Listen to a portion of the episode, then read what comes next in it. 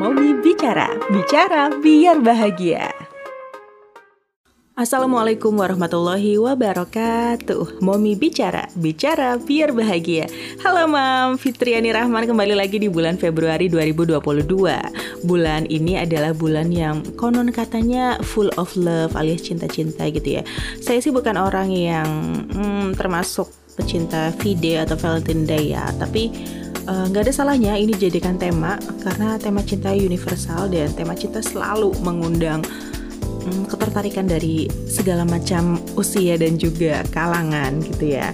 Apalagi nih saya kemarin baru aja selesai menamatkan sebuah drama Korea drama lama tapi isinya menarik banget mam dan ada judul cintanya dan ternyata di dalamnya kalau dikulik lagi ya ada sesuatu yang erat hubungan ibu dan anak yang dasarnya adalah cinta. Tapi ternyata cintanya itu salah. Ya namanya juga manusia. Dan ada juga kalimat yang membuat saya wow. Terkadang orang baik juga bisa menyakiti. Bahkan seorang ibu pun karena cintanya bisa jadi ternyata malah melukai anaknya secara tidak sadar. Gitu. So drama apakah ini kita dengarkan bersama-sama setelah yang satu ini Celing jadi drama ini saya tonton di salah satu platform namanya adalah View. Ini adalah salah satu platform yang bagus banget buat nonton drama Korea ya. Karena banyak drama-drama uh, yang apa namanya? populer itu ada di View. Nah, di View ini uh, nontonnya saya nggak bayar premium sih karena nggak bayar premium jadi saya nontonnya harus nonton iklan. Tapi nggak apa-apa iklannya bagus-bagus kok. Zaman sekarang kan emang iklannya bagus. Langsung aja dramanya ini adalah It's Okay That's Love. Atau beberapa juga ada yang bilang judulnya It's Alright That's Love atau It's Okay This Is Love. Intinya adalah ini adalah drama yang diproduksi tahun 2014 diperankan oleh Jo In Sung dan juga Gong Hyo Jin di mana Jo In Sung pemeran utama laki-lakinya dinamai Jang Jae-yeol dan Gong Hyo Jin sebagai pemeran utama perempuan itu namanya Ji Hee Soo atau panggilannya Hee Soo. Si Jae-yeol ini profesinya adalah seorang DJ dan uh, dia announcer dan juga novelis gitu ya, penulis novel. Kemudian si Hee Soo atau pemeran utama wanitanya ini adalah seorang psikiater di sebuah rumah sakit. Mereka berdua dipertemukan di sebuah talk show antara novelis sama psikiater ini dan kemudian si Jeyol itu merasa tertarik dengan kepribadian Heisu yang ah kok beda ya sama perempuan-perempuan yang sebelumnya. Kebetulan Heisu dan juga Jeyol itu setelah acara talk show itu mereka baru sama-sama putus nih dari pacarnya masing-masing. Nah, ternyata uh, Heisu ini diketahui kemudian nggak bisa dia tuh deket sama laki-laki sampai sampai yang deket banget. Kayak yang sentuhan aja tuh dia nggak suka disentuh. Apalagi sampai berhubungan intim tuh dia nggak bisa. Karena ternyata dia punya gangguan kecemasan. Yes seorang psikiater punya gangguan kecemasan. Dan tahu nggak dari mana asal gangguan kecemasan akan hubungan itu? Ternyata dari ibunya. Ini rada spoiler sih. Kalau misal belum nonton ya jangan dengerin sampai selesai. Tapi kalau nggak bermasalah sama spoiler nggak apa-apa. Dengerin sampai selesai. Jadi Ternyata dulu si Hesu ini pernah menyaksikan ibunya berselingkuh dengan yang namanya Pak Kim. Dari situlah terakumulasi di pikirannya dia yang masih anak-anak saat itu dia ngelihatnya pas masih anak-anak ya. Bahwa hubungan yang seperti itu kissing atau lebih dari kissing itu menjijikan dan dia nggak suka gitu dia nggak bisa langsung muncul kayak panic attack uh, keluar keringet dingin terus langsung defensif dia gitu. Dan sebenarnya si Hesu ini adalah orang yang hangat dan penuh kasih sayang. Cuma mungkin karena masa lalunya dia yang seperti itu dia orangnya jadi kelihatan kayak agresif defensif gitu ya. And then di situ digambarkan bahwa hubungannya si Heisu sama ibunya tuh nggak baik.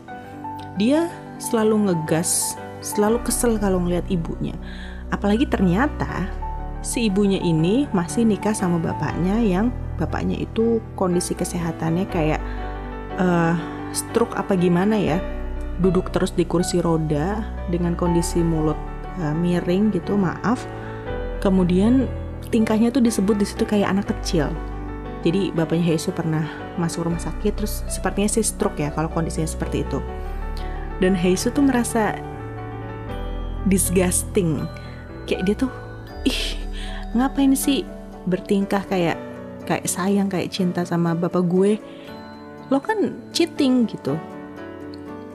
Hal itu bikin Ji Heso makin-makin ngerasa aku nggak mau punya hubungan lebih sama laki-laki.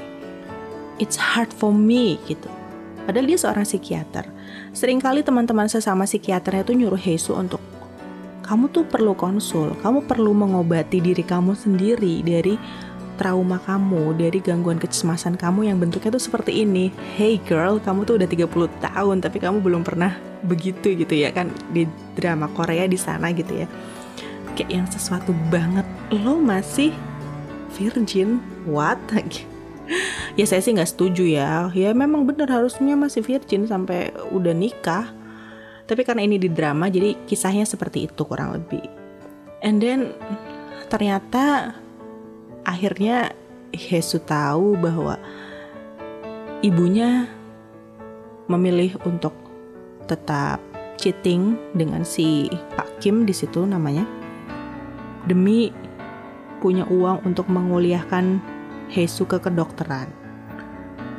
Jadi sebenarnya ketika Hesu masih SMA di situ, ibunya sudah mau berhenti. Tapi justru Hesunya bilang, jangan berhenti hubungi ibuku aku gimana cara aku kuliahnya kalau kalian nggak eh, nggak uh, bareng jadi si Hesu itu kesel sama ibunya karena berbuat salah tapi dilema juga dia butuh duitnya di situ untuk jadi dokter dan awalnya ibunya nggak tahu bahwa Hesu itu tahu kejadian pada saat ibunya cheating dengan si Pak Kim itu. Tapi lambat laun akhirnya mereka bisa saling mengerti si ibu dan anak ini akhirnya saling mencoba memahami bahwa oh ternyata that's the reason why anak perempuan gue nggak bisa deket sama laki-laki. Terus si Hesunya juga mencoba untuk memahami oh ternyata that's the reason why nyokap gue tetap dekat sama si Pak Kim karena pengen menuruti kekeras kepalaan gue untuk sekolah kedokteran. Padahal dulu suara, uh, padahal dulu keluarganya tuh nggak setuju dia sekolah kedokteran karena kan bayarannya mahal gitu. Akhirnya ibu anak itu saling memahami dan mereka saling mendukung dan menariknya lagi nih, ketika Heso akhirnya pacaran sama si Jeyol, itu kan Jeyol kan kena skizofrenia ya, skizofrenia, dan itu levelnya udah lumayan lah. Ibunya tuh sempat marah sama si Heso menganggap bahwa kamu jangan ngikutin ibu. Cukup ibu aja yang menderita bertahan di dalam pernikahan dengan orang yang sakit-sakitan. Sebagai seorang ibu-ibu nggak mau ada perempuan yang ngurusin suami sakit lagi. Ngurusin suami sakit tuh susah marah sampai ditampar gitu ya si Hesonya disalah-salahin dipaksa disuruh putus sama Jeol tapi ya gimana ya mom? Namanya cinta. Dan di situ justru Hesu bilang um, walaupun nggak dibilang gitu ya nggak nggak nggak bilang tapi ibunya bilang sama Hesu jangan bilang kamu menuruti eh, jangan bilang kamu ngikutin ibu ngelihat kesetiaan ibu ke bapak kamu. Kamu tahu kan ibu sebenarnya nggak setia. Kamu nggak usah nyontoh ibu yang uh, sama laki-laki lain tapi tetap setia sama ayah kamu yang sakit. Jadi di situ dilema tapi akhirnya keluarga mereka menerima karena si Jeyolnya mau berusaha untuk sembuh gitu. Nah itu dari sisi cerita si pemeran utama wanita bahwa ternyata masalahnya dia bisa datang dari kesalahan seorang ibu. Ya ibu juga adalah seorang manusia. Tapi untungnya case close. Nah sekarang dari sisi si laki-lakinya nih pemeran utama laki-laki namanya Jo In Sung. Uh, jadi si Jo In Sung ini berperan sebagai Jang Jae-yeol sebagai seorang novelis dan juga DJ dan juga di situ dia sempat jadi kayak radio announcer juga sih. Nah gangguannya dia itu muncul ketika dia ditusuk sama kakaknya yang dipenjara selama berbelas-belas tahun dengan tuduhan membunuh ayah tiri mereka. Ya, jadi si Jang Jeol ini memunculkan halusinasi visual yaitu sosok anak muda yang dia pikir pengen dia lindungi. Dia memvisualisasikan dirinya, rasa bersalahnya dia itu ke jadi seorang pemuda yang dia sebutnya namanya Han Kang Woo, dimainkan oleh Do Kyung Soo ya dari EXO atau biasanya dipanggil Dio EXO, Dio EXO. Jadi sebenarnya itu adalah halusinasi visual, bukan orang nyata, tapi dia nggak sadar bahwa separah itu halusinasinya dia dan ternyata schizophrenia itu bahayanya adalah dia nggak sadar itu halusinasi ujung-ujungnya bisa mencelakai diri sendiri gitu. Nah ini baru ketahuan jelasnya justru ketika mereka udah berpacaran. Si Heisu sama si Jeol ini dan ternyata Heisu itu sembuhnya sama si Jeol. Nah, Jeol ini lagi proses sembuh nih setelah udah sama Heisu.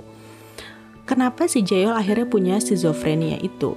Ketika ditusuk sama kakaknya ternyata dia merasa bersalah kasus di mana ayah tirinya meninggal itu dia nyangka oh dia bukan dia nyangka dia tahu kejadian sebenarnya bahwa bukan dia yang membunuh si ayah tirinya itu ataupun bukan kakaknya yang membunuh ayah tirinya tapi ibunya yang membunuh ibunya yang membakar rumah untuk membunuh si ayah tiri yang udah ketusuk pisau sama dia.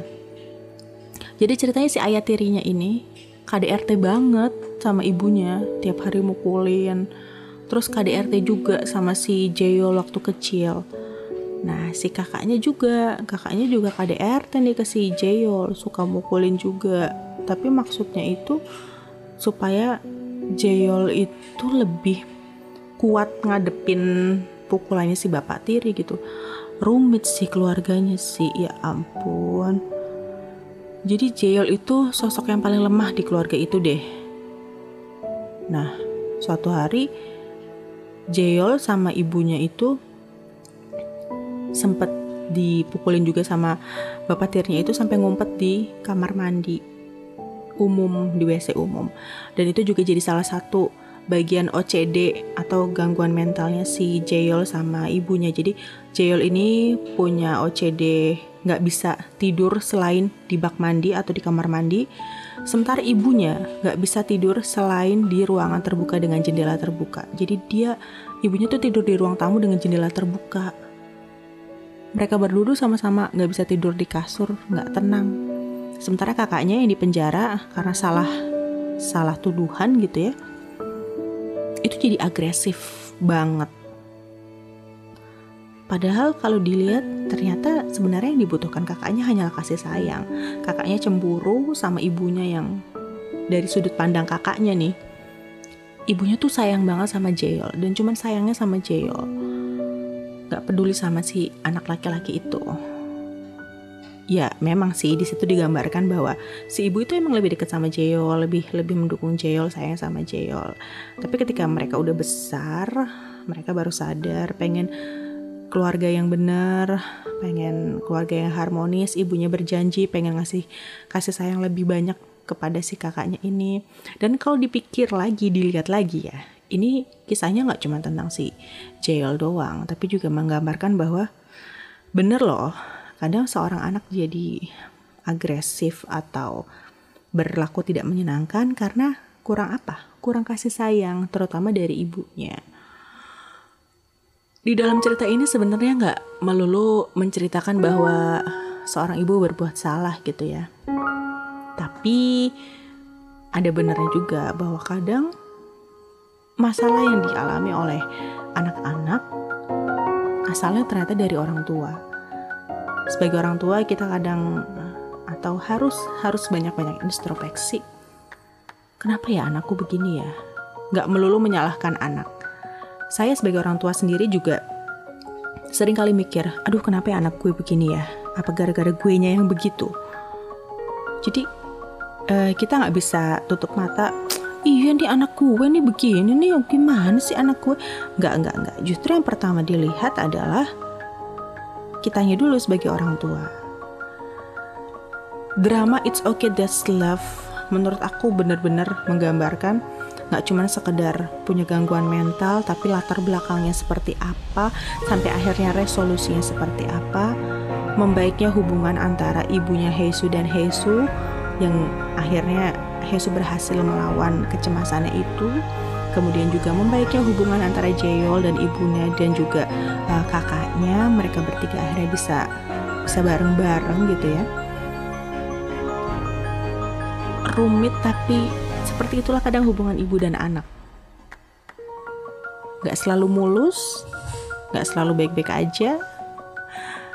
Kadang penuh dengan intrik something like that ya.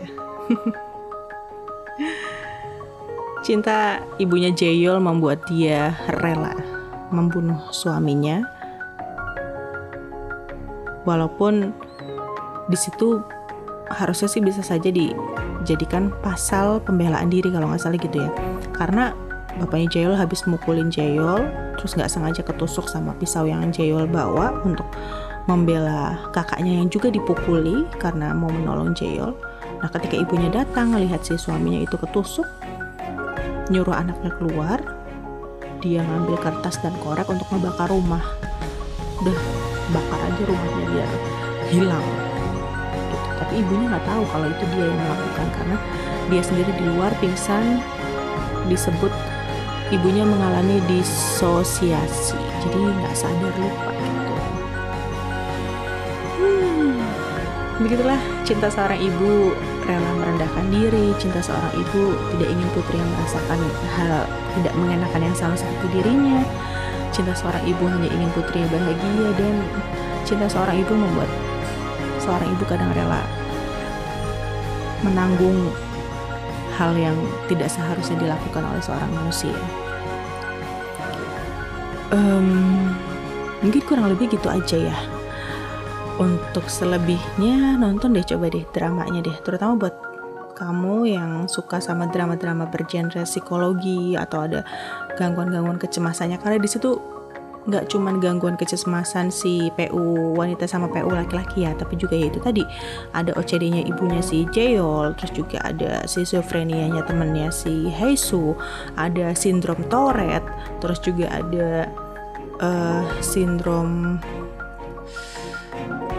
kepribadian ambang, something like that lah. Bener-bener menarik, sangat menarik. Worth it lah ya nonton drama Korea versi lawas di View. Segitu aja dari saya Fitriani Rahman hari ini di review Mami 2022 bulan Februari. Hmm, terkadang orang baik juga bisa menyakiti ya.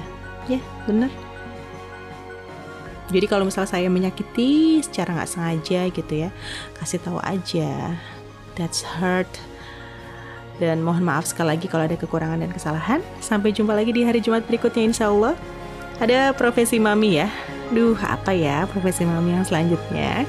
Saya pamit undur diri. Sehat-sehat selalu dan tetap jaga prokes. Mudah-mudahan kita diberi kesehatan, keselamatan seterusnya. Amin, amin, amin ya.